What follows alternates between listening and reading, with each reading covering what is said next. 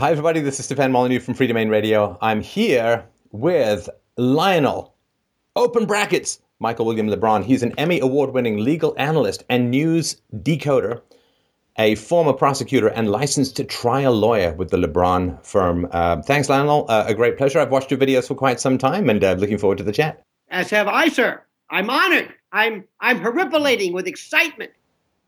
All right. So we, we hum and vibrate with excitement. So let's talk about this documentary uh, that the the uh, making a murderer, which has pretty much the whole planet up in arms uh, to one side of this, dividing humanity along quasi religious lines. And um, when did you first? Did you watch it last year? Did you watch it this year? When did you first uh, notice it? I watched it when it came out, and I thought it was very very interesting. Um, you know, I find. Uh, I, I, I, having been in the business and having weathered the storm, dare I say, of OJ, it never ceases to amaze me how little people understand, specifically Americans, about the American criminal justice system. I mean, they. They're, All right. So okay. What what are the gaps? What are people? No, look, we're going to have some spoilers in here, so uh, just in case you haven't watched it, you know, let's let's both pause for them, no.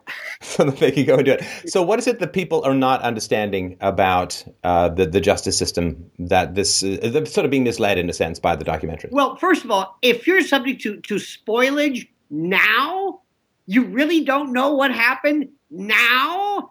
Then, you know, go back to the coma. You don't even, I mean, if you really can honestly say you don't know what happened, OJ, don't tell me.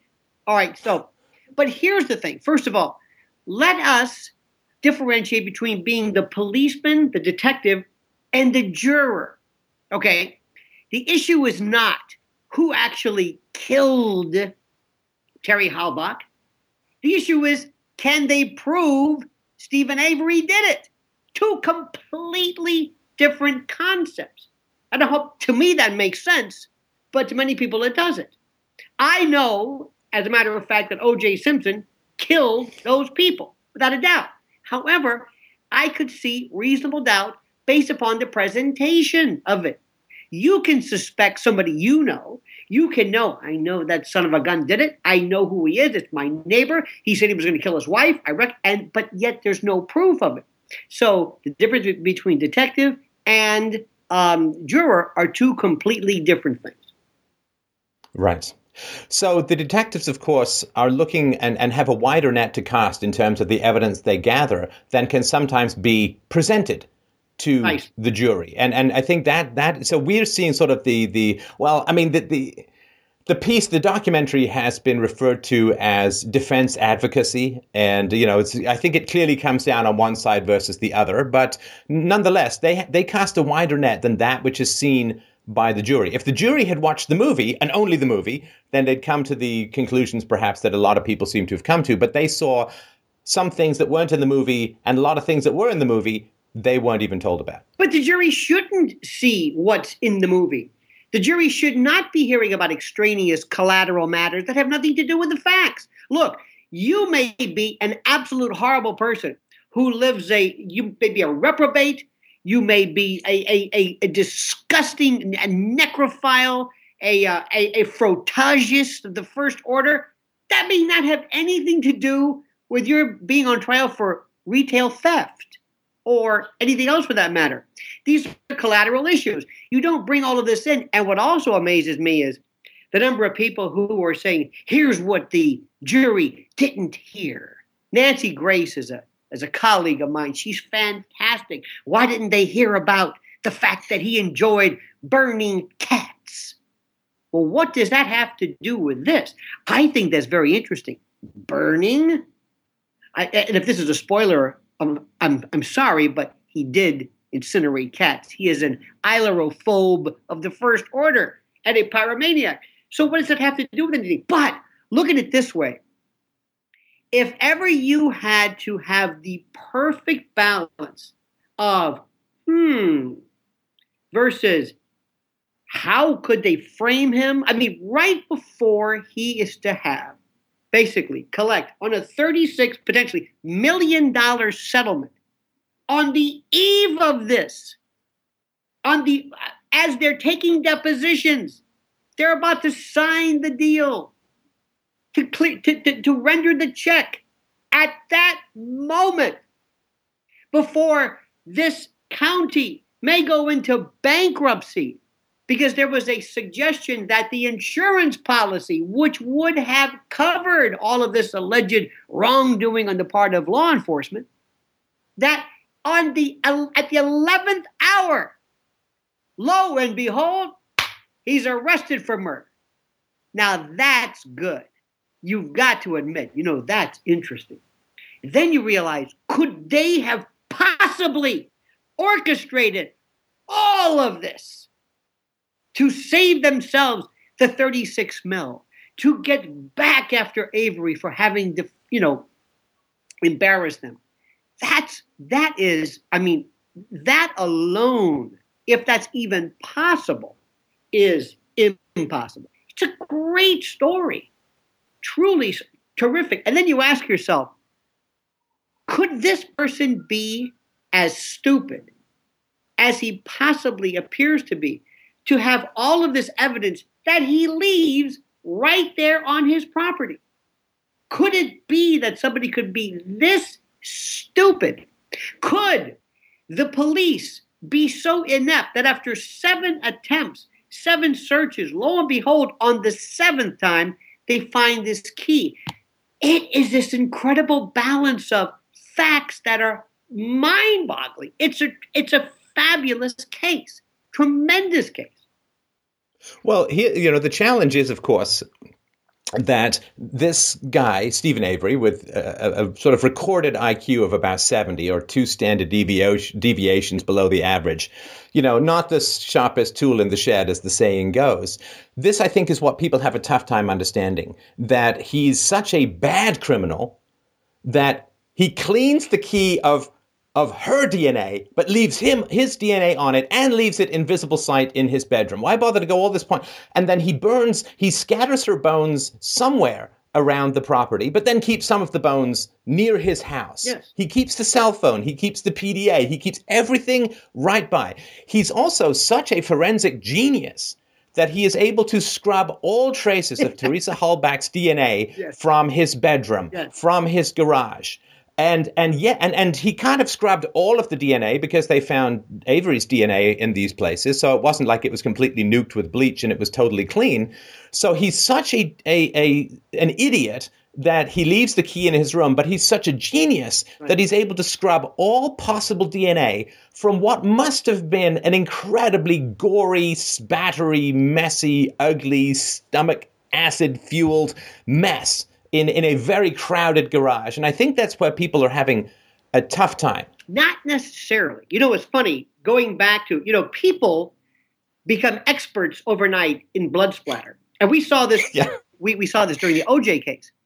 Uh, that was our frame of reference. People would say during the OJ case, How come there wasn't more blood in the Bronco? How come there wasn't more? And I would always respond, How come there was any blood in the Bronco? Uh, because you know the reason why you don't have anybody's blood in your car is because you didn't kill anybody. But we have this idea of how much blood there should be. That when there's a gunshot wound, that blood sprays out. That when you slit a throat, blood sprays out. Sometimes, believe it or not, and as a former prosecutor, and after having somebody who has dealt with the forensic aspects of this, sometimes after, maybe not in this case, but in the case of stabbing, internal bleeding, uh, blood pressure drops, blood spraying is, is less than you would think. Sometimes it's very unbloody, but yet people have this idea of how much blood there should have been. And also, this pulverized, there are Indian burial grounds that are more intact than, than, than what we have here. This, I mean, ba- basically, this, this pulverization of, of, of, this and, and how we're able to tell from this cause of death and the like. The other issue, which is the most troubling to me, here we have Steven Avery, who you say is one standard deviation short of a load, who base two rather, who has the intellectual capacity of a soap dish or a speed bump. Below that is, of course, Brendan Dassey. That is to me, out of everything, if there is a, a seemingly more horrible situation, it is that uh, interrogation. Okay, hang on. Just just before we, I just want to finish up with some of the evidence stuff here too, because um, it's all speculation. Nobody knows, and and it's likely that nobody ever will know. You know, if if there was some massive conspiracy, it's not like they kept their notes on the cloud or something like that. So, but here's the thing. You know, okay, IQ seventy. You know, you're not going to have him do your taxes. On the other hand, his entire job has been car disposal that that's eh, that's what he does. That that's like they got they got four thousand cars on a couple of hundred acres, and, and, what he does is he gets rid of cars. That's his job. The very day before, he's using the car crusher. He's squishing down the car, and then he has a car that he has the most incentive humanly possible to get rid of, which is the murder uh, car, the car of the murder victim. And does he take it to the car crusher where he was working just the day before, where he's cr- crushed probably hundreds of cars? No he takes it and in some bizarre thing, like like some Looney Tunes moment, he leans a couple of sticks against it. Right. Even though he's able to scrub DNA from an entire messy, two potentially messy crime scenes, the bedroom and the garage, he doesn't use that. He also, there's a smelter on site, but instead he uses a burn barrel. And again, if we're going to say he's such an idiot that, that, you know, and I don't mean that sort of like bad way, but if, he's, if his IQ so low, he's such a bad criminal. A good way, yeah that he not only involves somebody else in the crime, but also he, he can scrub the whole thing clean and, and yet at the same time make so many ridiculous errors that the first thing to cross his mind would be to crash the car because he knows how to use it. Let me stop you right there. Let's assume you are, in this particular case, a one man jury. You're it. I am the prosecution.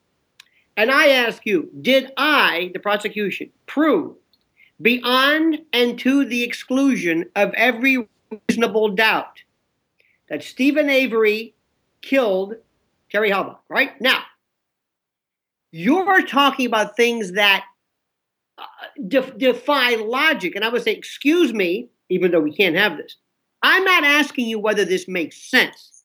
I'm not asking you if I were to pitch this as a story, whether you as a producer would say, no, this is a, this, this is not the way to do it, or whether you yourself would involve yourself in a murder. No, no. I'm asking you, do you doubt that we have proved the case? There was the body, there was the car, there was the evidence, right or wrong. And as a prosecutor, I would say, you know what beats the hell out of me? I'm telling you right now, that's not my job. I'm not trying to get rid of every conceivable doubt or things that don't make any sense. Because let me imagine this. Imagine we have step A, B, C, D, E, and we have this perfect chain of logic. Okay, now assume arguendo, as we say in law, for the sake of argument, we have this chain. Let me go back after the fact and remove B, D, G, L. Now put it together. Same facts, but you have this gap, this like the missing link of evidence. Okay, we have a lot of those. I don't understand any of this. I don't understand how, let me, let me throw into the mix. The people that we have, the characters involved, the prosecutor, you, you, you cannot get creepier, uh, folks, which has nothing to do with the facts. So let me go back to my original question. If you were the juror, and I'm saying, what is your verdict? Guilty or not guilty? I would say, well, uh, guilty. But boy, this is, there's no such thing as, for example, if I said to you, cause of death, is he dead? As a medical examiner, you can't say, well, no, he's dead. I can't believe he's dead. I can't believe this killed him. I can't believe somebody in this particular shape would have, but he's dead. So that's all that we have here. Now, all this stuff on television has to do with whether you know things were planted and whether this could have happened. Yes, I understand that. But in terms of that jury, and by the way, going back into it, Judge Willis, who made Judge Ito look like Learned Hand, who was as who was the the the third, the fifth prosecutor. I I mean, you could have given. I don't think the defense caught a break ever in anything. And if that doesn't lay the groundwork for some kind of an appeal, I don't know what. But what I want people to understand is that even though you and I might say none of this makes any sense, you might say, but as a juror, I'm saying guilty. Because okay, but but but here's the challenge too, which is that one of the questions I as a juror would have is were there alternative suspects that were investigated or was it like we got this guy you know, this guy's suing us. He's embarrassed us, humiliated us. We just got deposed. We're at personal liability risk. We might even go to jail if it turns out we fabricated or falsified or railroaded him in the previous 85 conviction. So, what I would say is, was there evidence that the police got the tunnel vision, focused on one guy. You know, there were some other stuff that, you know, that the ex boyfriend who deleted her voicemails uh, and so on uh, on her phone. I mean, my question would be, and of course, as far as I understand it, this stuff was disallowed because under Wisconsin law, you have to prove significant motive in order to be able to provide alternate theories of the culprit to the jury. So this was entirely disallowed. Now, again, I guess it's according to Wisconsin law. But as a juror, I would like to say, I would at least like to think that the police looked at some other people and excluded them as potential suspects. Okay, let me answer that question. Let me try to go back in time and do this closing argument. No, we had tel- we had, we had tunnel vision. Absolutely, no. And not only that, do we have tunnel vision? But we're glad we got this son of a gun because he was going to sue us he was going to bankrupt our county, and we hated him and we didn't want there to be any other people, but he did it. And we're so good at this detective stuff that sometimes our tunnel vision works out. Sometimes the reason why we have tunnel vision, we're saying, who else did this? And if you don't want to, want to know why we had tunnel vision, then I'm going to bring in a lot of evidence which you wanted to keep out. I'm going to bring in this fellow. I'm going to talk about how he has basically he had this this fixated focus on Terry Halbach if you want to do that. But you're right. I mean, it is. In, in remember, this is the detective part. This is the let's watch uh, the the uh, the uh, Netflix video crowd. Let me also say something too. This was a very good documentary. And what what was it biased? Yeah, I guess. Was it very good? Yes, very effective. The music, the cinematography. This was their first attempt. My God, it was amazing. But nothing that they said, nothing that in that documentary ever made it look like they really planted all of this. I mean, it is everything. Remember the, the blood vial with, with the puncture, the aha moment. Yeah. You know, when you watch that, oh my God, David said this is a red letter day until somebody said, well, they all do that. They all have a puncture hole. How do you think you get it in there? You don't take the top. On the other hand, though, the guy who was being sued was the guy who had access to the sealed evidence. The evidence was unsealed and opened without being signed out. Just like the guy was on uh, when when crucial evidence was found, the guy was on the lot without signing in when he wasn't even supposed to be there. I mean, if if you were to say everything pulled out by the Manitowoc Sheriff's Department, wherein they had clear conflict of interest and had publicly communicated their desire uh, and and their need to stay out of the investigation, because oh, the investigation is such a clear. So if you were to exclude all of the evidence produced by those who should not have been anywhere near the site doing the search in the first place, what would happen then if we could exclude the evidence produced by the people with a conflict of interest? Okay. The case would be far. I would love to do this. I would say, "Oh yes, ladies and gentlemen of the jury, well, you found us out. We wanted to get this guy so bad that what we did, to, in addition to everything that was just cited, by going into the into the locker and getting the blood." And removing the EDTA, which we can argue about that one, but that is the surfactant, that is the chemical which allows the blood to remain uncoagulated. When you keep a blood vial with liquid blood and it doesn't clump up and become coagulated, it has this EDTA surfactant in there. So we were so good, we basically went in, got the blood, either took the EDTA out or somehow paid off some shill to report. Or or the evidence uh, that the test is inconclusive because it's not sensitive enough and hasn't been run forever. And at the same time happened upon this poor woman that we said we're going to get her. Why? Because we know that she's gone to the Avery property and he's a creep. We've got to kill her. We've got to burn her body We've got to pulverize her bones. We have to bury them. We have to bring her car onto the property, put some tree limbs on it. We have to go and we have to then dupe, which, by the way, in terms of dupage, is the easiest thing to do. But but to take Brendan Dassey and coerce him, all right, fine, that's really irrelevant. We're going to have to do all of that to, to, to in order just risking everything. Look, I'm a sheriff. I mean, I'm going to retire in a couple of years. I'm going to give it all up in terms of a conspiracy. And by the way, let me just throw this one out. I've never been at all swayed by people who say, Do you know how many people have to keep this quiet? People keep things quiet all the time. Like you cannot believe. So that that never worked on me. But if this had to be done, look at this. And by the way, ladies and gentlemen of the jury, with all due respect to my witnesses, look at this this blue ribbon team I've got. You think these people put this on? Do you know what would have to be done in order to have this all of this lined up just to get him? Why didn't we just do this? Oh, I don't know. Kill Avery. Let's just take him out one night when he's driving down the road and just put a bullet in his head. No, we're not going to do that. We're going to go, we're going to concoct this. We're going to risk being caught, kill an innocent woman that he had nothing to do with just to prevent a $36 million break.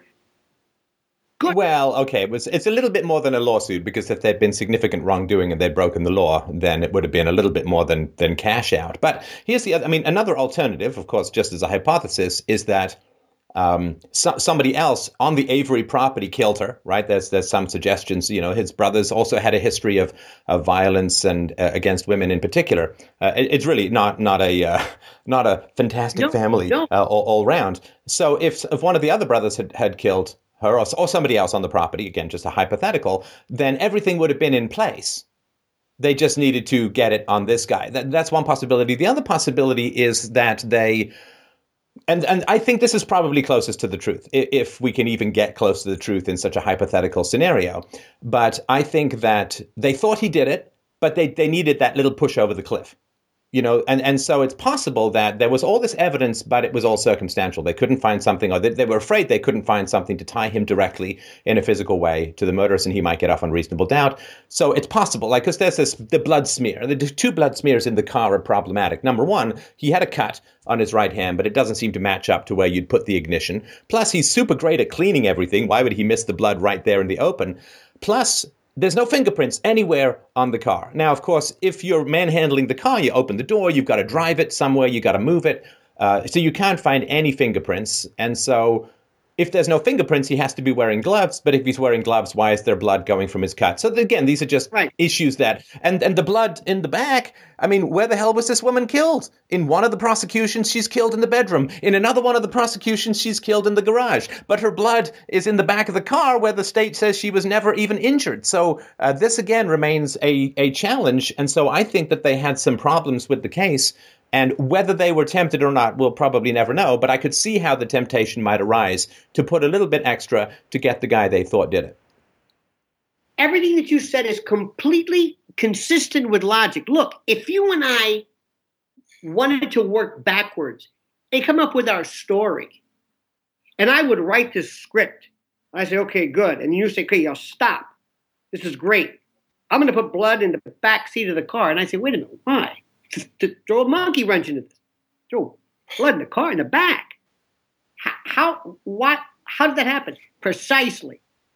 Remember, not, let, let me give you a really stupid example. A, really a stupid example. One time we were doing a case, it was a murder case, and I was looking at some pictures, and I turned to the detective years ago, and I said, This is interesting. I said, What is this one shoe here? It was the victim's shoe. And I just was making a joke. You know, sometimes you find a shoe in the middle of the street and you wonder, where's the other shoe? How do you lose a shoe? And I was just, the case was pretty much wrapped up. But I said, Did you ever find the other shoe? And he said, No. He went back to the crime scene, looked, couldn't find it. Okay. Sometimes there are things that just don't make any sense whatsoever. You look back and you're saying, Did I miss something? Do I not, why do I not understand the sequencing? Why do I not understand blood in the back seat? What difference does it make? I sound like Hillary Clinton. What difference does it make? I guarantee you. Here's another one. Do you know what it would be like? How freaked out you would be if you were being on the phone. These people in an accent that I, I, I mean, it's Fargo meets Sarah Palin meets, you know, Deliverance. I don't know what this is. An equanimity and, and a little bit of Elmer Fudd thrown yes, into good measure. But, I think, but but an equipoise, this cool, like I don't know, I don't know, I want to. Yep. Even yeah, even when he gets out of prison after 18 years, yeah, well, uh, let's go. So I, I, I don't know about you, but if somebody caught me and I'm on the phone and they're, I, I don't know, going back, I hate to do this, to the OJ case again. After he killed these people, after he slit the throats, he was sitting on a plane on a trip on a flight to Chicago with this guy talking and conversing like it was nothing. How does that work? I don't know. I don't know. I will never be able to find beyond every reason, but why her? Why this? Why any of this? Why would he even enlist the help of this to an extent? Going back, and I'm sorry again to to Brendan. Why? What do you need him for? What of all the people? You don't need him to help in anything. Believe me, especially a murder. Now, as far as we know, this might have been, and this this was a pretty creepy guy, Avery. This might have been his first murder. I don't know about you, but let's just assume it's his first. And for some reason, by God, he's got to kill this woman. I got to kill her. It's not enough. He's a rapist. He's a he's a he's a cat arsonist. He's all of these things. But for some reason, by God, he's going to chain her and, and, and kill her and enlist the help of this idiot. I don't understand that either. I don't understand any of this. Why wouldn't someone who who framed him, who put the car outside, not crush the car? Not why wouldn't somebody during the seventh or eighth time of searching hide the key? Why why doesn't somebody um link or somebody say, listen, you can't leave a key in the middle of the floor. Put it behind something. Shift it. I don't know why. But let me go back to my question to you. Yep. When I would instruct a jury, if I say, ladies and gentlemen of the jury, I'm going to ask you a question. I'm the prosecutor. Make me this deal if you're going to find out, if you're going to find this person not guilty, make sure you have a reason for it. Don't have a reason. Your reason of, I don't know, it just, that's not a reason. A reason could be, I have a doubt because I believe the alibi, had there been an alibi. I have a doubt that uh, I believe that the evidence was uh, was, was tampered. I mean, if going going back to the OJ case, they made a very clear case this was contaminated. It's different than saying, you know, this this blood. I mean, his contamination eliminates, you know, the victim's blood but keeps his. Own. Okay, fine. That's reasonable doubt. That's it. I, I turn to you, sir. Do you have that doubt? Would you sit there and say, here's why? Uh, but see, but this is the challenge, Lionel, which is I can't I don't know what the jury saw. I've obviously not read all the transcripts, and I can't unsee the things that I've learned about Steven Avery, about his history, about his past, about his habits, and all that kind of stuff. So it's I, I, am not going to try and put myself in the juror's chair because I wasn't there and I didn't see all the evidence that was presented and withheld. But uh, I think that there's reasons to look into the potential for police and prosecutorial oh. misconduct. And when you do that, you know what's so funny? I got to stop right there. There are many, many people in this country right now, not necessarily African American, but people of color, poor, people who've been involved in this, who say, Where the hell have you been? Where have you been? You think this is good? How about the jailhouse snitch who says very something very simple? I heard him say he killed this person. And they also made me a deal to get out of prison. This happens all the time. all of a sudden we're just thinking, oh, Lordy, there's a miscarriage of justice. Are you kidding me?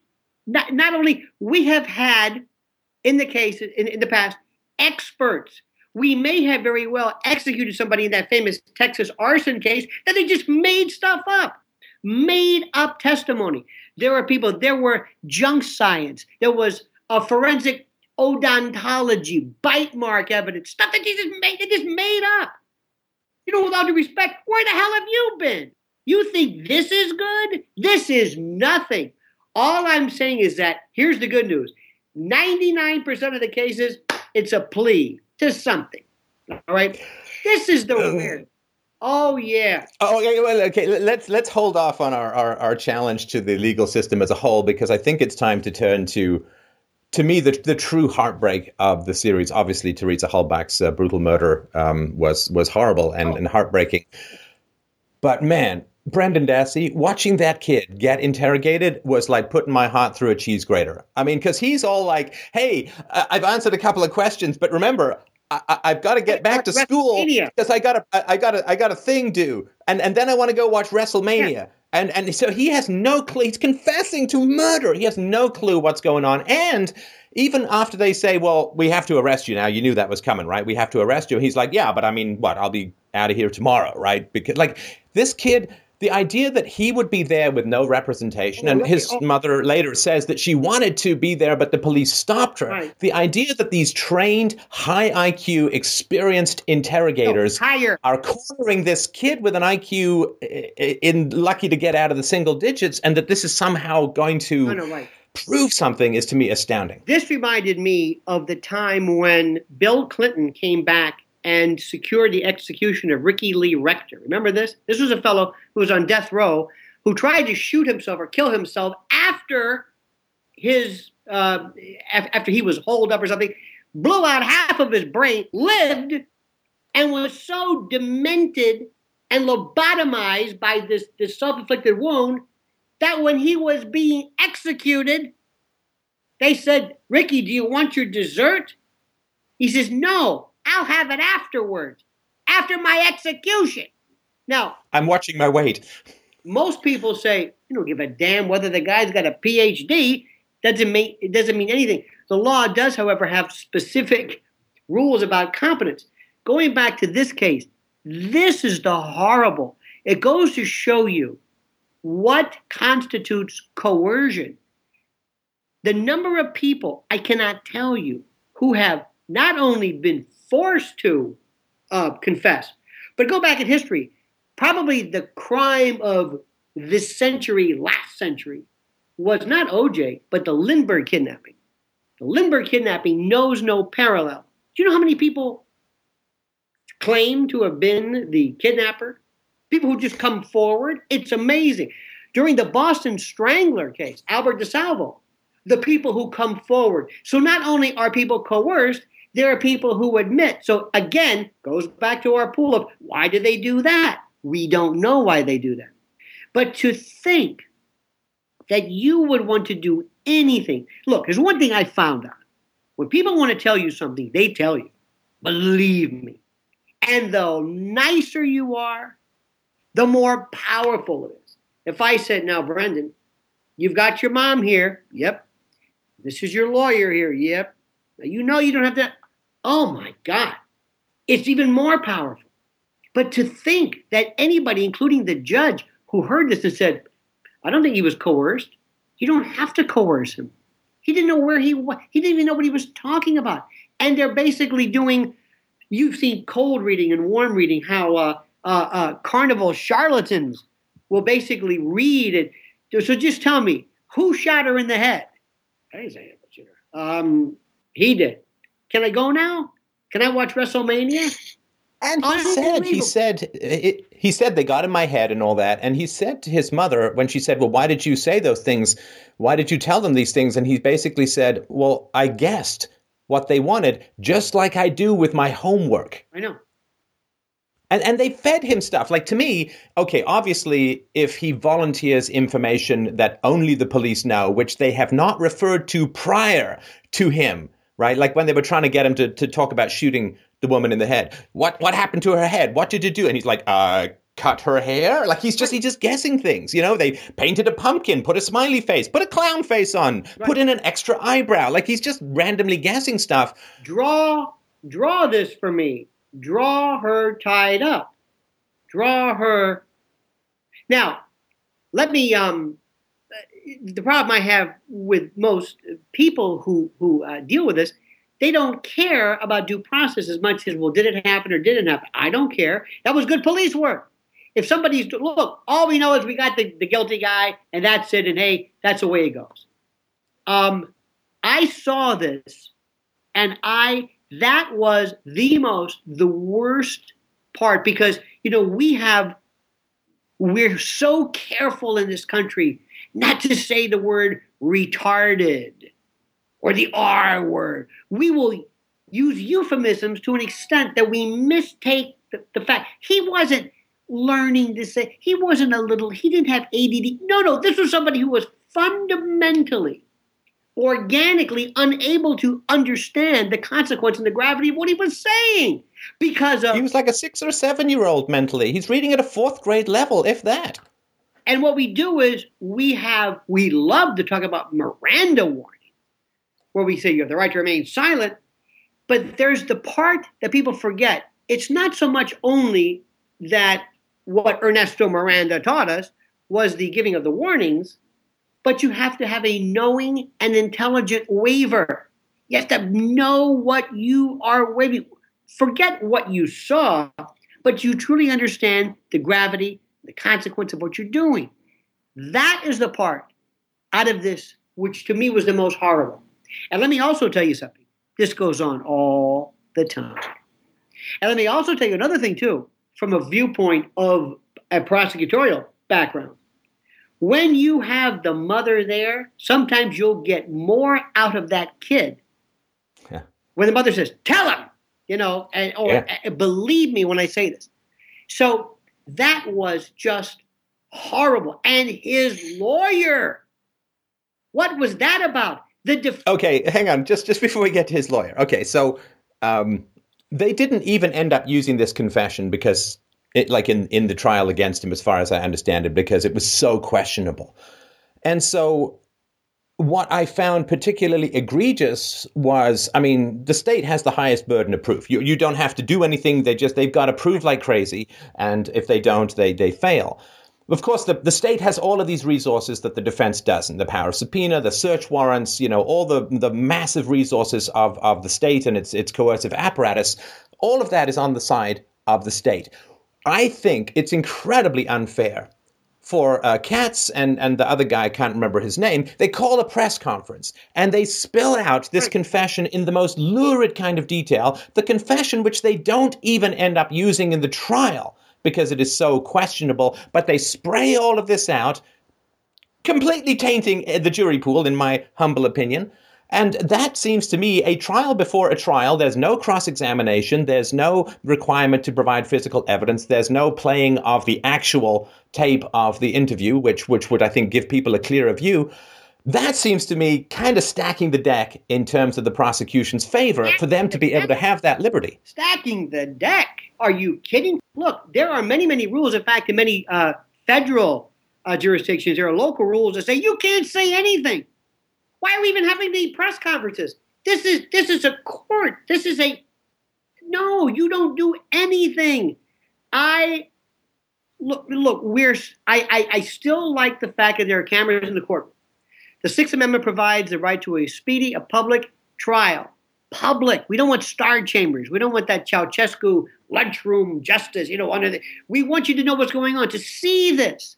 I mean, look at the jury. To see him shuffle out with flip flops and oh my God, I mean, see this. This is exactly what's going on in courtroom after courtroom. However, I cannot believe why there wasn't a restraining order, a protective order, why somebody didn't say, What are you doing? Oh, I, I, I don't, you know, the the lure of the Klieg lights, you know, look at me. Look at me and this wink, wink, wink. And then and then forget the defense. Look, the prosecutor is in the same room, and then here comes the defense in the same room, grabbing the lectern immediately thereafter, doing one-upsmanship with a pool of of, of uh, you know media folks. I I couldn't believe that. I why isn't there a restraining order, a, a protective order, a gag order? This is a trial. This is a murder trial. You know there are rules that we have. Divorce cases are equity trials that we have. Uh, divorce, a juvenile child sexual uh, battery cases where we tell the jury we don't even have juries. We don't want anybody to be a part of it. How can that happen? This is the post OJ world. Everybody wants their five minutes. You know, Dean Strang now is is, is is is is a hero, which is great. I mean, as well, he he should be in many respects. He was terrific, but I'm telling you, this is the exception. Courtroom okay. after courtroom, all over, there are great judges, great prosecutors, great public defenders, great, and it's done orderly with a degree of decorum and respect. This is an aberration. This is just, I'm sorry. Well, no. So it, it just it struck me that that uh, Dassey's confession, for want of a better word, was not used in the Avery trial where they were up against highly, highly competent lawyers. I mean, again, I don't deal with lawyers very much. I don't know a good lawyer from a bad lawyer, but they had great hair. So uh, that's the key. So, so they didn't use that confession in the Avery trial, but then they used it in the Dassey trial when I don't think he had quite as uh, high priced a set of lawyers. And uh, that uh, seems because, of course, if they had tried to use it in the Avery trial, I would imagine if it was knocked out because it was um, not got the right way or whatever, then it probably would have been less strong to use in the Dassey trial. So I think that kind of selective stuff, again, seems a little, given all the power that the state has in prosecution, it seems like uh, that was kind of selective application of the well, confession. Well, the jury could have excluded it in the Dassey case. They, if they wanted to, they could have said, we're not going to take into account. In mm. fact, just put him on the stand, which they did. Start talking. This is it, folks. This is your witness. He would have said anything. He wanted to go home. I mean, that would have been different. And also, let me uh, uh, bring this up. Isn't it interesting that he's found guilty of mutilation of of, uh, of uh, a corpse, but not Avery? It's weird. How how can that be? Happens all the time. Look, all I know is that in this case, if you look at this, what we know outside of the jury versus what we know in the jury, you would think the jury would say, yeah, but we heard more during the trial. No, it doesn't work that way. It's the opposite. Right now, we, knowing what we know from the extracurricular collateral matters, would have probably said, right now we're going to find a guilt. We, we, we have more doubt, reasonable doubt, as to everything. I can tell you right now, you're wasting our time. But in a court where everything is limited, and you have this very minute under the guise of being fair, under the, the, the argument that this is the fair way to do it. Sometimes it's that collateral stuff that comes in which may be beneficial. However, if you do that, you then turn to Avery and say, okay, we'll let you bring in all the stuff you want if we can bring in all the stuff we want. How about how you practice self love in front of cars that are going 40 miles an hour? You want to talk about that? Let's talk about burned cats. Isn't that something? Let's talk about this propensity you have to burning things. Similar fact evidence, modus operandi.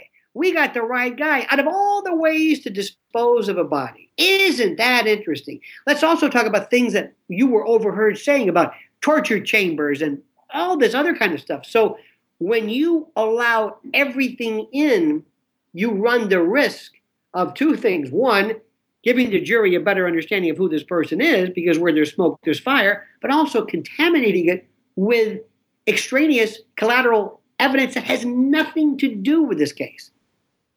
Yeah. Now, help me understand something, and I don't mean to put you on the spot with legal challenges, but but there's something that, that I was reading about that I have a little bit of trouble processing, and maybe other people have read it as well. It goes like this. So one juror, when they said to a juror afterwards, why did you vote guilty, and what do you think happened to the murder victim, right, to Terry Halbach? The juror said, and I quote, torture and rape.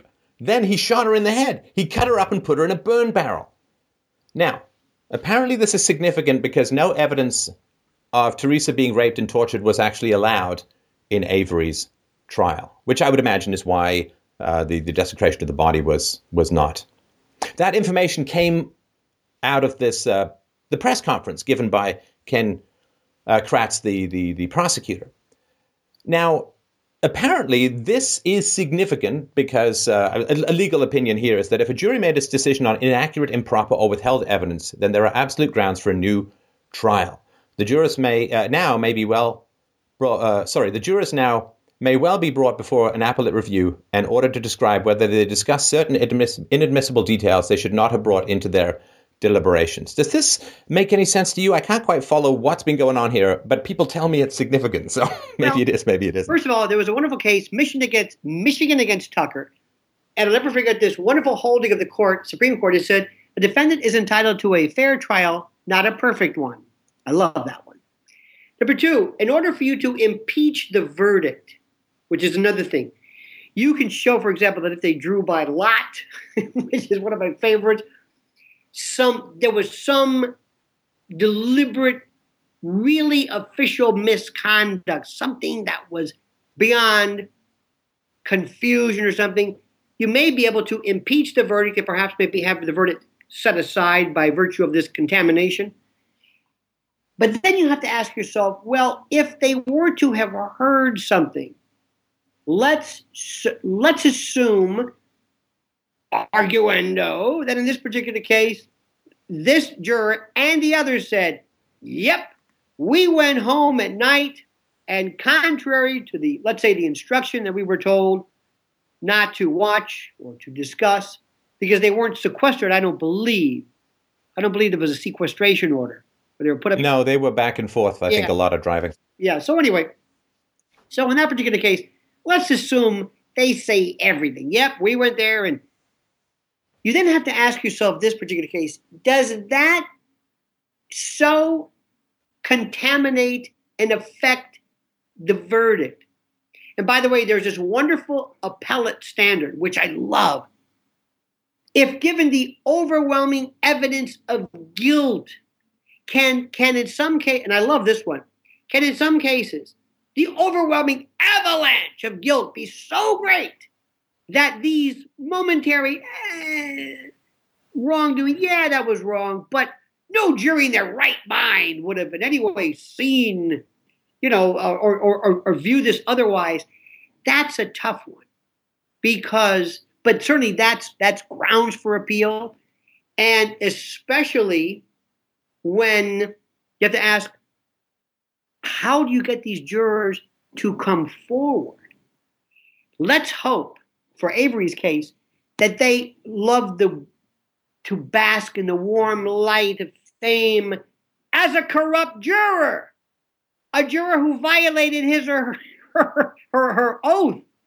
But I hate to say it, this happens, uh, you know, all the time. Why there's not sequestration in a case of this order, especially in a little town you know, so if you're in New York City and you're part of a murder trial, okay, it's one thing. It's it's not that there's a sophisticated uh, degree of, of, of juror compared to Hooterville and Green Acres and you know uh, Fred Ziffel and uh, this group. It's not that, but when this is the singular most important case, sequestration may have been something that I don't know if anybody even asked for that. But yes, this is certainly going to be um, looked at. But then again, you have to ask these people later on Mr. Juror, are you saying that you found Mr. Avery guilty because of this? Or are you saying, no, I found him guilty because of the evidence, but you asked me, what do I think happened? What I think happened was they strangled her and whatever, but that's not why I found him guilty. I found him guilty because he found her car, it was on his property, it was his burn pit, her body, her. Bo- that's why I did it. All right. Now, there's something that I, I I couldn't process at the time because it seemed so insane, so outlandish, and and I'm sure you saw this part as well. So Dassey's first lawyer, this Kachinsky fellow, um, hired a private investigator, Michael O'Kelly, and in a jaw-dropping sequence, he seems that the investigator hired by the defense lawyer is pressuring this kid into admitting guilt and incriminating Avery. You know, there's this weird false dichotomy paper that they put in front of this poor kid, you know, like, uh, I'm sorry for what I did. I'm not sorry for what I did. And it's like, isn't there a third option called I didn't do it? Well, right. apparently not, right? And is it not the case? It looked to me pretty much like his defense lawyer was kind of working with the prosecution to get information, the drawings and the confession that helped secure a conviction. Now, Dassey said he wanted a new lawyer because his lawyer thought he was guilty, and the judge did not allow it. But eventually, I think the judge didn't he dismiss Kachinsky after he allowed uh, Dassey to be interrogated by police without a, uh, a lawyer present. Um, Later on, in fact, at this particular point, I don't know you better stop doing that because I got news for you. This is nothing compared to what's happened in the past. You just saw this for the first time. This is your first, this is your first rodeo. It, it it it's worse. Let me show you how bad it was. When I was watching this, I I don't know if I wasn't paying attention and I'm looking and I missed who this investigator was. I thought, are the cops interrogating him? I thought he was for the prosecution. Right. I thought, how did this happen? And I realized that's the defense lawyer. Now, it's one thing if you're putting him through this, maybe as a as a way of uh, testing his mettle to see whether he can withstand it, withstand and endure, you know, withering cross examination. Yeah, you, you want to see if you can put him on the stand, right? If he can handle it. But remember what the defense lawyer is doing and his team. The defense lawyer, I am acting as though I am saying what you would say if you knew what I knew. I'm your advocate. You have told me you didn't do this. Or maybe you did tell me you did it, but I have nothing but your best interest at heart. Where is this video even from? Where is this? How did this get out? How does anybody even have this for the documentary or anything? If I was, if I represent you and I've got you on a videotape saying this, I'm gonna say, let me see that tape. I'm gonna throw it in the burn uh, pit because I don't even want this getting out. How did this even? Who saw this? I, I, I mean, first of all, it makes me look bad. Forget you. I'm going to come across as the world's worst defense lawyer in the history of defense lawyers by saying this is advocacy. But yet, when he was sitting there and the judge was saying, "Do you like him?" He said, "Well, yeah." And the most poignant, because sometimes out of the mouths of babes, so to speak, when they said, "Well, why do you want a new lawyer?" He says something like, "I don't think he either he's listening to me or he's helping me or, or something." And and through the simplicity of the message, it it was all the more uh, uh, uh, uh, dire his frustration and the look, the smirk of the lawyers. He walks out like, well, you know, well, I'm just kind of here. I'm just doing my. I I I I don't I don't understand how any of this could possibly be happening, especially when somebody says, I'm a defense lawyer. This would be great for my practice. You know, I could do pretty well here if I come across somewhat competent. I might actually benefit from this. This might be the greatest marketing ever for no other reason than me looking like F. Lee Lachinsky or whatever. I mean, I, I, I might benefit from it. No, this didn't happen. It was like this small group of folks, everybody in, you know, on it. But, you know, I understand that in order for people to say, well, I don't really like my lawyer, during a murder case, you take whatever standards the case law provides and you give it, you kind of tweak it a little bit. You say, yeah, but this is murder. This is a young man. For the rest of his life, he's still, I mean, he, he's kind of understanding it right now. But, but that, why this isn't subject to bar disciplinary action, ethical uh, complaints, and the like, because one of the canons that lawyers have is that you must represent your client zealously. Anything that gets in the way of anything that impedes your ability to be 100% on the side of your client. You know what's funny? When people have asked me before, how can you represent somebody you know is guilty? How can you do this? And it's like I used to have one time as a joke, cards made up that said defense limited to the defense of the innocent. You know, but there's no such thing. You're charged with something.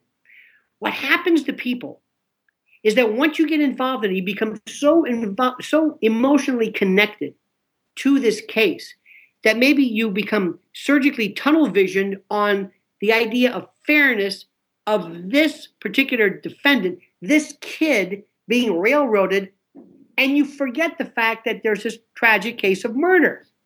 This was the opposite. Even with the glare of the camera and the light, even then, this ineptitude just I, I I I couldn't believe it. I thought for sure any lawyer would say, I'd love to be to have this case for no other reason than my own marketing, my own particular my my my own uh, uh, desire to to make a name for myself. It was horrible. I mean, absolutely horrible. So, um, the big the big picture here, uh, you know, I, I, think it's it's really really powerful for people to to get a look at the actual workings of a trial. And of course, it's been quite a long time since OJ, and so it, it is fascinating for people to to see this now some of the things that trouble me uh, as a whole, this is the big picture system, and of course, since you've been in the system, you can, you know, your expertise will trump my outsider view. But it seems to me that the American justice system has devolved of late into a bribe and threaten system. Insofar as, you know, there are some studies that say 95, 96, 97% of cases never go to trial. Now, either that's because the evidence is so overwhelming that there's no point, or it's because the state is saying, we'll cut you a deal. We're going to bribe you with five or 10 years of your own freedom. And you can't give five bucks to a cop, and rightly so, but the state can bribe you with five or 10 or 20 years of your own freedom in order to secure a guilty. Sorry, go ahead. No, it's not bribing you. Maybe sometimes it is. But look, each case, understand the, the vast majority, 90, I keep saying 90 percent murders are really of the murders, most of them are manslaughter, negligent homicide, drunken, no heat of passion, you know, second degree murder. You come home, you find your wife in there, or or a gun goes off, or reckless disregard, you know, something that's second degree murder. The idea of first degree murder, malice aforethought, premeditated, I'm gonna kill you. Those are very rare, thankfully. That's a different story. Most of the cases, I can say if I represent you, I'm going to say, assuming it's a non-murder, you have no prior record. Most most uh, states have sentencing guidelines. They have some type of way of looking at it. I'm going to say right now, you're you're looking at probation or a minimum of a year in the county jail or whatever it is. I know this. I'm telling you right now. This is what you're going to get. I'll shave some off. The prosecutor, if you want to see the entire system grind to a halt, let everybody in the criminal justice system this week, from traffic tickets to you name it, plead not guilty and demand a trial. It would stop. Everything but, would stop. Couldn't do it. But that's the point. The point is that there are so many laws, so many laws. There's a writer, Tom Woods, who has written a book basically saying we're all committing three felonies a day, right? There are some, the common law thing, you know, which was basically two rules. You know, keep your promises, which is your contract law, and don't initiate force, which is your criminal law. That was pretty easy. Now there are so many. I bought the wrong size grapefruit across state lines. You know, there's so many laws that the system, because there's so many laws, has to end up plea bargaining because there are too many laws. I am with you like you can't believe. There are more laws. There are people who want to have more drug laws. El Chapo. Even in the maundering, confused, uh, breathtakingly incoherent explication and liming of Mr. Sean Penn, there was a kernel of truth as to try to show how stupid drug laws are. And that's another thing. I don't understand that. You're right about that. We want to have rules for everything. And we think that somehow putting people in prison, look, changing the subject just a little bit, you have you you better understand something. When you put somebody in prison, you better not let them out. Because if they're in there for over a period of time, you have contaminated them. You don't want them out. So I'm with you on that one. I don't understand why half of the stuff. Do you understand what a crime is? I know it sounds sometimes when you go back and you ask the fundamentals. When I was in organic chemistry class, organic, you know, we were like in, in college. One day the professor says, What's an atom? I said, Oh, that's a. What's a molecule? Well, uh, it's the thing with it. So sometimes when you, you have to stop and say, What's a crime? A crime is a is an offense which has as a theoretical punishment incarceration, even though nobody's ever been incarcerated. Watering your lawn during a water ban, um, uh, tearing the tag off of a, you know, they do not remove this tag or the penalty, whatever. If there's a misdemeanor, which is up to a year in the county jail, or a felony, more than a year in prison, jail versus prison, misdemeanor versus felony, that is a crime. Speeding is not a crime because you cannot possibly face incarceration. The worst you have is a fine, you get your license taken away. So we love crimes. We and and legislators go to their state capitals or to Congress and we're going to pass a law. We're going to get tough on crime. Then we do this. Three strikes and you're out. Sentencing guidelines, minimum mandatories. Let's take the discretionary aspect from the judge who has sat there. Look, let me ask you something. If you're a judge and you're sentencing two people for retail theft, one guy steals a pack of cigarettes and another woman steals baby uh, food and diapers. You don't see a difference in those two crimes? Yes, but the judge, the human element, is now being removed by these idiots who come up with minimum mandatories and throw into the mix this vector of the prison industrial complex, where prison is huge money. And whenever somebody's charged with something, lawyers make money, judges make some money, the clerks, everybody. And remember, when somebody goes into jail or prison, somebody's got to leave. Which one you want out? And what people don't understand is that probation is an extremely effective means. Recidivism is not as high as you think. You've got to ask, we've got to look at ourselves and ask, look, murder is different in, in, in, law, there's malum prohibitum and malum in se, classically. Malum prohibitum is wrong because we say it's wrong, running a red light. Malum in se, rape, murder.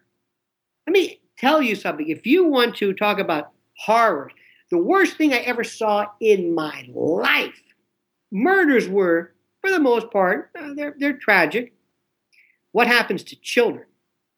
What happens to children, I can't even describe to you.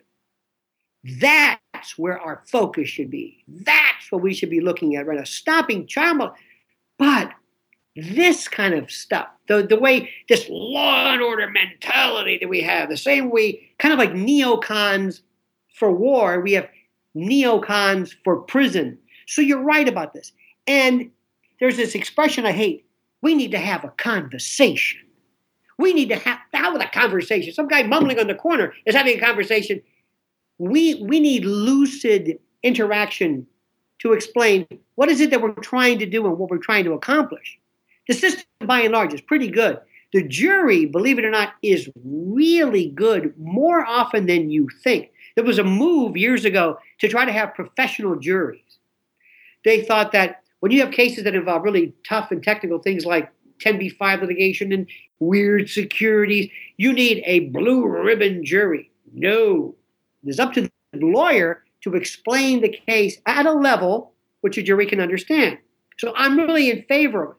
But when you throw crap into the system, when we have people who were charged with drugs who really hurt no one, when you have, and while I'm on the soapbox, let me throw something in too. Brendan uh, Dassey, to an extent, brings something up. The way we treat the mentally ill in this country is barbaric, it's medieval. And that's a whole other story too. There are people who sh- who are committing crimes who have the, the to give you an idea, the standard. I, I don't want to get too uh, into the woods here, but it's important that you know this. The standard normally is called the McNaughton rule, and the McNaughton rule means that do you have an appreciation of right for wrong? Do you know the difference between right and wrong? And a lot of people will say, yes, I knew it was wrong to push this woman in front of the subway platform. I knew it was wrong to do this, but the voices told me to do it. That doesn't work. So not only do we not understand basic human problems, we don't understand mental illness, we don't understand a lot. It's a mess. But nobody and that to me would go. Yeah, no, go ahead. No, no, no. Finish your thought. Nobody's advocating for these people. Nobody, because we want to put these bastards in jail and prison for the rest of their lives, and I understand that. And what happens right now is Steven Avery's biggest problem. I guarantee you, if he looked like you and seemed um, like an intelligent man wearing a, a suit and just sat there and didn't look like some genetic, you know, experiment gone wrong. I mean, let's let's face it. That if you took that entire jury room, the entire everybody there, their IQs collectively will still be less than the front row of a Willie Nelson concert. I mean, it was scary. You think this guy, anybody looks at Steven Avery and says, poor guy, poor guy, this isn't fair? No. And when it comes to knowing the difference between right and wrong, the very fact that that uh, Brendan Dassey thought he was going to go home tomorrow after confessing to murder means that he had no clue about the gravity, the seriousness. He may, okay, it's wrong. I'll cop to it. I stole the pencil, you know, but I can, can I go home kind of thing. Uh, that to me would be indicative. I also don't like the degree to which it seems like, and, you know, tell me, of course, what you think. It seems like states have a sort of unending arsenal of charges to apply against people, oh. which seems to kind of violate this sort of double jeopardy principle. Like there's 16 different ways they can say you hit someone. Oh. And it's like they keep piling them on. And it's like, well, all they have to do is get you on one. And, and so then it's just better to cop a plea, which means that you're not really getting your chance. As long as each offense involves an element that the other one does not have, it's a different offense. I like lesser included. Well, you didn't get him on murder one. How about murder two? How about manslaughter? Didn't get you on, on burglary. How about trespass? Well, wait a minute. How about all or nothing at all? I you're going to yeah. go for a lesser included, and then we get into this one: state court, federal court. They did that. They do that all the time different tribunal. Same charges, but phrased differently. One is a state sanction with state prison, the other one is a federal sanction. Most drug laws have state sanctions and federal. You know, you have to ask yourself is it, you know, despite all that we're saying, crime is not as bad as people think. Crime is less horrible than people think we we if, if you watch the news in this country, you think that everybody's shooting everybody else. Gun violence has dropped precipitously. You know, things are not as bad, but that doesn't that doesn't help people in the business of law enforcement. That doesn't. Well, yeah, crime. Cl- yeah, crime is declining, and and I think this is another reason why the government seems so intent on inventing new crimes because it's a machinery that needs to be fed by criminals. That's the input, and the output is money to special interest groups. Now, the one thing I just wanted to touch on uh, to to close things off, and a great great chat. I appreciate your time enormously when I was a kid, oh Lord, I loved being I loved being able to talk about this stuff. Ah, oh, back in the day when you had to go inside a bank. But um, when I was a kid, there was a, a something strongly reinforced whenever there was sort of a public trial. And this was the innocent until proven guilty. Uh, and the media, I don't mean to romanticize it in the past, I haven't double checked, but it seemed to me the word alleged wasn't just thrown in there for legal reasons, but there was really a strong commitment to innocent until proven guilty. And when I think about uh, Darren Wilson's trial in particular, right, the Mike Brown disaster that occurred um, um, recently, I mean, this guy. I mean, he was found innocent of, of the charges. He was or he was not tried. Uh, he was found innocent, uh, and um, even Eric Holder couldn't find uh, the, anything on the guy, even for civil rights violations and so on. His life is destroyed anyway. I mean, the, the guy's got no future. Same thing with George Zimmerman with the Trayvon Martin situation. He was um, acquitted, and uh, his life is destroyed. And it, it seems like this this grit your teeth, no matter how bad it looks focus on innocent until proven guilty seems to have slipped a few notches on the rung of our standards uh, to the point where it almost, in a sense, doesn't matter what happens in the trial because if you're at all exposed to the media, it seems you're going to get the lynch mob through the media no matter what, and it doesn't matter what happens afterwards. If your case is worthy of such, we have. I'm glad you you brought up this fact. You know, when I was a kid, I'm saying that a lot myself, and I don't really harken back. By the way, is this sun bothering you? Is this is this? No, it's good. Is that at all affecting the the look? No, it's fine. Because it's our Lord's word. He speaks to me through the glory of salvation. Praise God. I feel compelled to agree with you and pray to you. but there was a guy years ago on Ed Sullivan. I use this ex- expression to the where he's getting bored. And he had this stick and he had these plates. This this uh, one over here. I'm having my uh, wife. Uh, this is odd. Anyway, he would have this plate, the stick, and he'd spin these plates. And he had multiple plates going. And as a kid, I would say, "Oh my God, he's going to drop the plate!" Like what is it made of? Semtex or something. Anyway, there are issues here that that are multiple.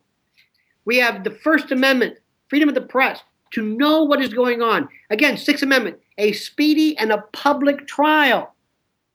We want, you know, Brendan Dassey, believe it or not, is going to be helped because of us, because of seeing that. Okay, that's good. We, we put that plate there. Then you have the idea of somebody who is now forever ruined by this. George Zimmerman was the worst case ever, but believe it or not, so help me God. He, I knew he was not guilty. I predicted this. The day they, they they picked a jury, I'm saying under the law, because of stand your ground, I know how this thing works. I'm not saying he's a nice guy. I'm not saying that, Trayvon, but I know this is going to happen. I knew the very first day that Casey Anthony, remember that one? Oh, yeah. Okay. They found a skull with no ability to say whether there was even a homicide. There's four kinds of death. Is the is the uh, acronym NASH: natural, accidental, suicide, homicide. It's a skull. I don't know if it was natural. That's a not guilty. Okay, she's through. She's finished. She's ruined. Good or bad, right or wrong. So that's a balance of the First Amendment and the freedom of the press, the, our right to know, and then you have this unscrupulous sock puppet media, these echo chamber, vapid, vacuous, impuissant, atesticular, invertebrate, um, uh, you know, lemmings. These repeaters are not reporters who only want, you know, the the uh, the you know, and Nancy Grace, bless her heart, but you don't want her on your if, because everybody is guilty in her mind. And how do you tell somebody? It's not whether you're guilty, it's can you prove it? See, in a weird way, I think there's going to be a balance. I think people are going to say, oh, I understand this kind of sort of better. And whenever you're talking about murder, it's always a horrible case. And there's these things, there's this incredible balance that we have in our system. There's something called 403 evidence, the federal rules of evidence, which means that sometimes something can have probative or or or or provable, proving value, but it's so inflammatory. It's so horrible. It outweighs any probative value. Sometimes there are cases that are so awful with despicable defendants, horrible people who have records. I'm not saying in this particular case, but imagine a guy who's he's done this before and you know he did it. And you know this son of a bitch did it. And you figure, you know what? Who cares? Maybe he didn't do this one but he got he did it the other ones. And and you you have that. You have that because you allowed the world to see what was going on. You allowed the press in as you promised. And you've contaminated it with truth. And there's no way to sit there and say okay now let's be rational. Hold it hold it wait a bit. so you're right this is a necessary evil to this i can't explain it i can't understand you know, and it goes back to should we have cameras in the courtroom? Yes, absolutely. Federal courts still no. Supreme Court no that we have audio recording. So, all in all, it's a system that You know, it, it, it, it's it's fraught with problems. And it also goes down to this. Let's go back into something you're not going to know about. Let's talk about a black person, poor person in Bug Tussle, Arkansas, Georgia. I always point to the. I'm from the South myself. I'm from Florida, not Florida, Florida. And I've seen some courtrooms that make Inherit the Wind look like, uh, you know, the Southern District of New York. And you get somebody who's poor, who has a terrible case, and the judge says, "Now let's see here. You need a lawyer, uh, uh, Benny. Do you have a? Do you would you like this one? I know you don't do criminal law, but here we'll give you a few bucks. Rep- represent this young man on murder one. Oh, by the way, I'm going to give you twenty five hundred dollars maximum by statute, and for investigative fees, house two fifty? And you're going against the state, who, by the way, has all the time in the world, and the FBI. Isn't that interesting? The FBI. Why is the FBI involved in this? Anyway, I've got access to forensics for witnesses, for investigators, plus time. I get to pick when my case is ready. I'm ready now. Let's lower the boom. You don't have a say. Your only your your procedural um, protections are speedy trial and that sort of thing. It's it's by its very nature unfair. By its there was a there was a study done in New Orleans that the, the, the average lawyer for the defendant has about seven minutes worth of time to spend to spend. And of course, that's a wide variety of cases, not all murder one and no one. They, they, they can work. I mean, when the system is engaged, like uh, the rules of evidence and, and the trial by jury, these all developed out of non-state environments. These all developed out of um, common law, which you know was was efficient and had restrictions and and as a certain amount of fairness. I think as the government has taken over more and more of this stuff, uh, and of course it is impervious to reform from outside. There are no market forces. There's no competition where people say, "Well, I want to choose this system rather than that system." Right. So it's impervious. Everyone's making money from the inside. It's like when you see the mess that goes on in family courts and how ridiculous and complicated oh. it is, particularly compared to what goes on in European countries where it's just split and whatever, right? It's impervious to reform. And that, I think, is the real challenge. It's just another one of these government programs that multiplies in profit while subtracting from any kind of efficiency, which is one thing when it's the post office. But it's another thing when we're dealing with literally matters of central ethics and life and death, such as the court system does. Well, and also there are people who believe the opposite. You tend to be focusing on people who are the victims of a of a cold and indifferent system. There are other people who are saying it's not efficient enough. They have this idea that people are getting away with murder, that they're walking, that defendants are walking, that, uh, you know, I don't see that at all. That's, you know, d- depends upon your perspective. But what I only want people to understand is the goal should be that everybody theoretically gets to have their case looked at by virtue of I like instrument rated, this kind of a notion of like the instrument rated pilot, the guy who says, I don't really know where I'm going. I'm just looking at these numbers here. And I don't know if this defendant here is black or white or rich or poor. I'm just looking at this evidence and I'm saying, yep, that's not guilty. That's not, you haven't met your burden. And then we get into these. We have criminal law, which has beyond a reasonable doubt. You have the civil burden, which is the preponderance of the evidence. 51%. Is it more likely than not? Then you have other burdens, prima facie, proof evident, presumption great, uh, clear and convincing. What do these mean? I don't know. Probable cause. Probable cause. In the best interest of the child. Who knows what that means? Can't objectively Probable define cause, it. Best one ever heard was he probably did it.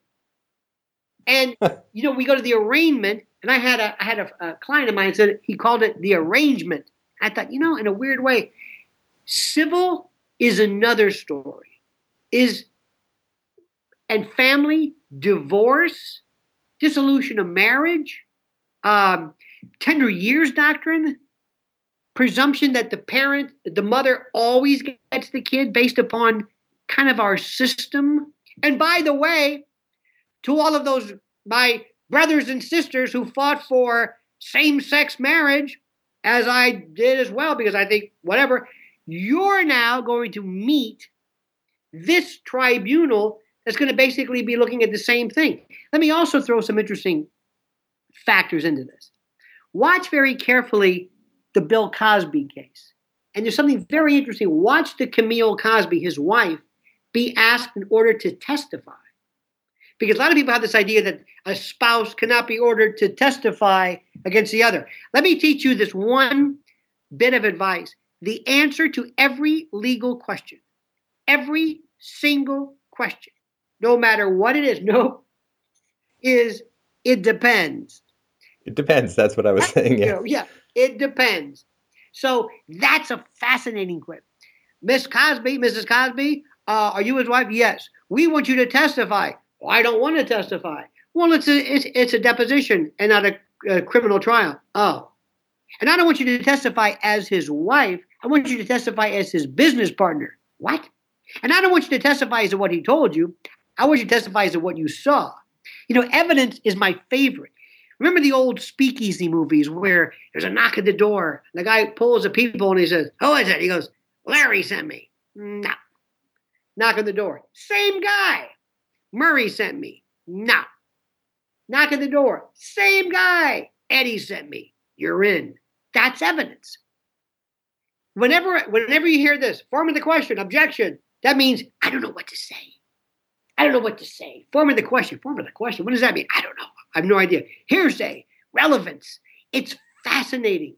And when you, what I couldn't believe is I, as a trial lawyer, I couldn't believe how much was not objected to during that trial.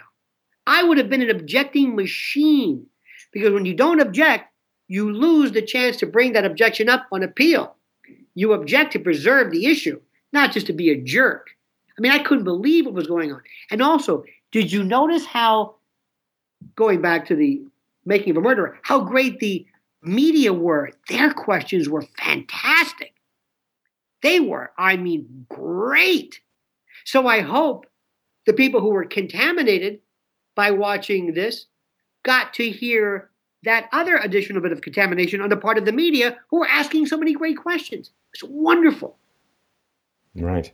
Well, so I, I, do certainly want to recommend that people watch the series. Um, I think Netflix has a month trial, so you don't have to pay if you want to give it a shot. And it is really, I think it's important to know you know, most of us don't have anything to do with the legal system, and those who do get caught up in this machinery and are too busy to try and change it. And when if they get spit out at some point, they just never want to look back, right? So I think it is a really tough system to try and to improve it. Certainly, like all systems could stand improvement, particularly government systems.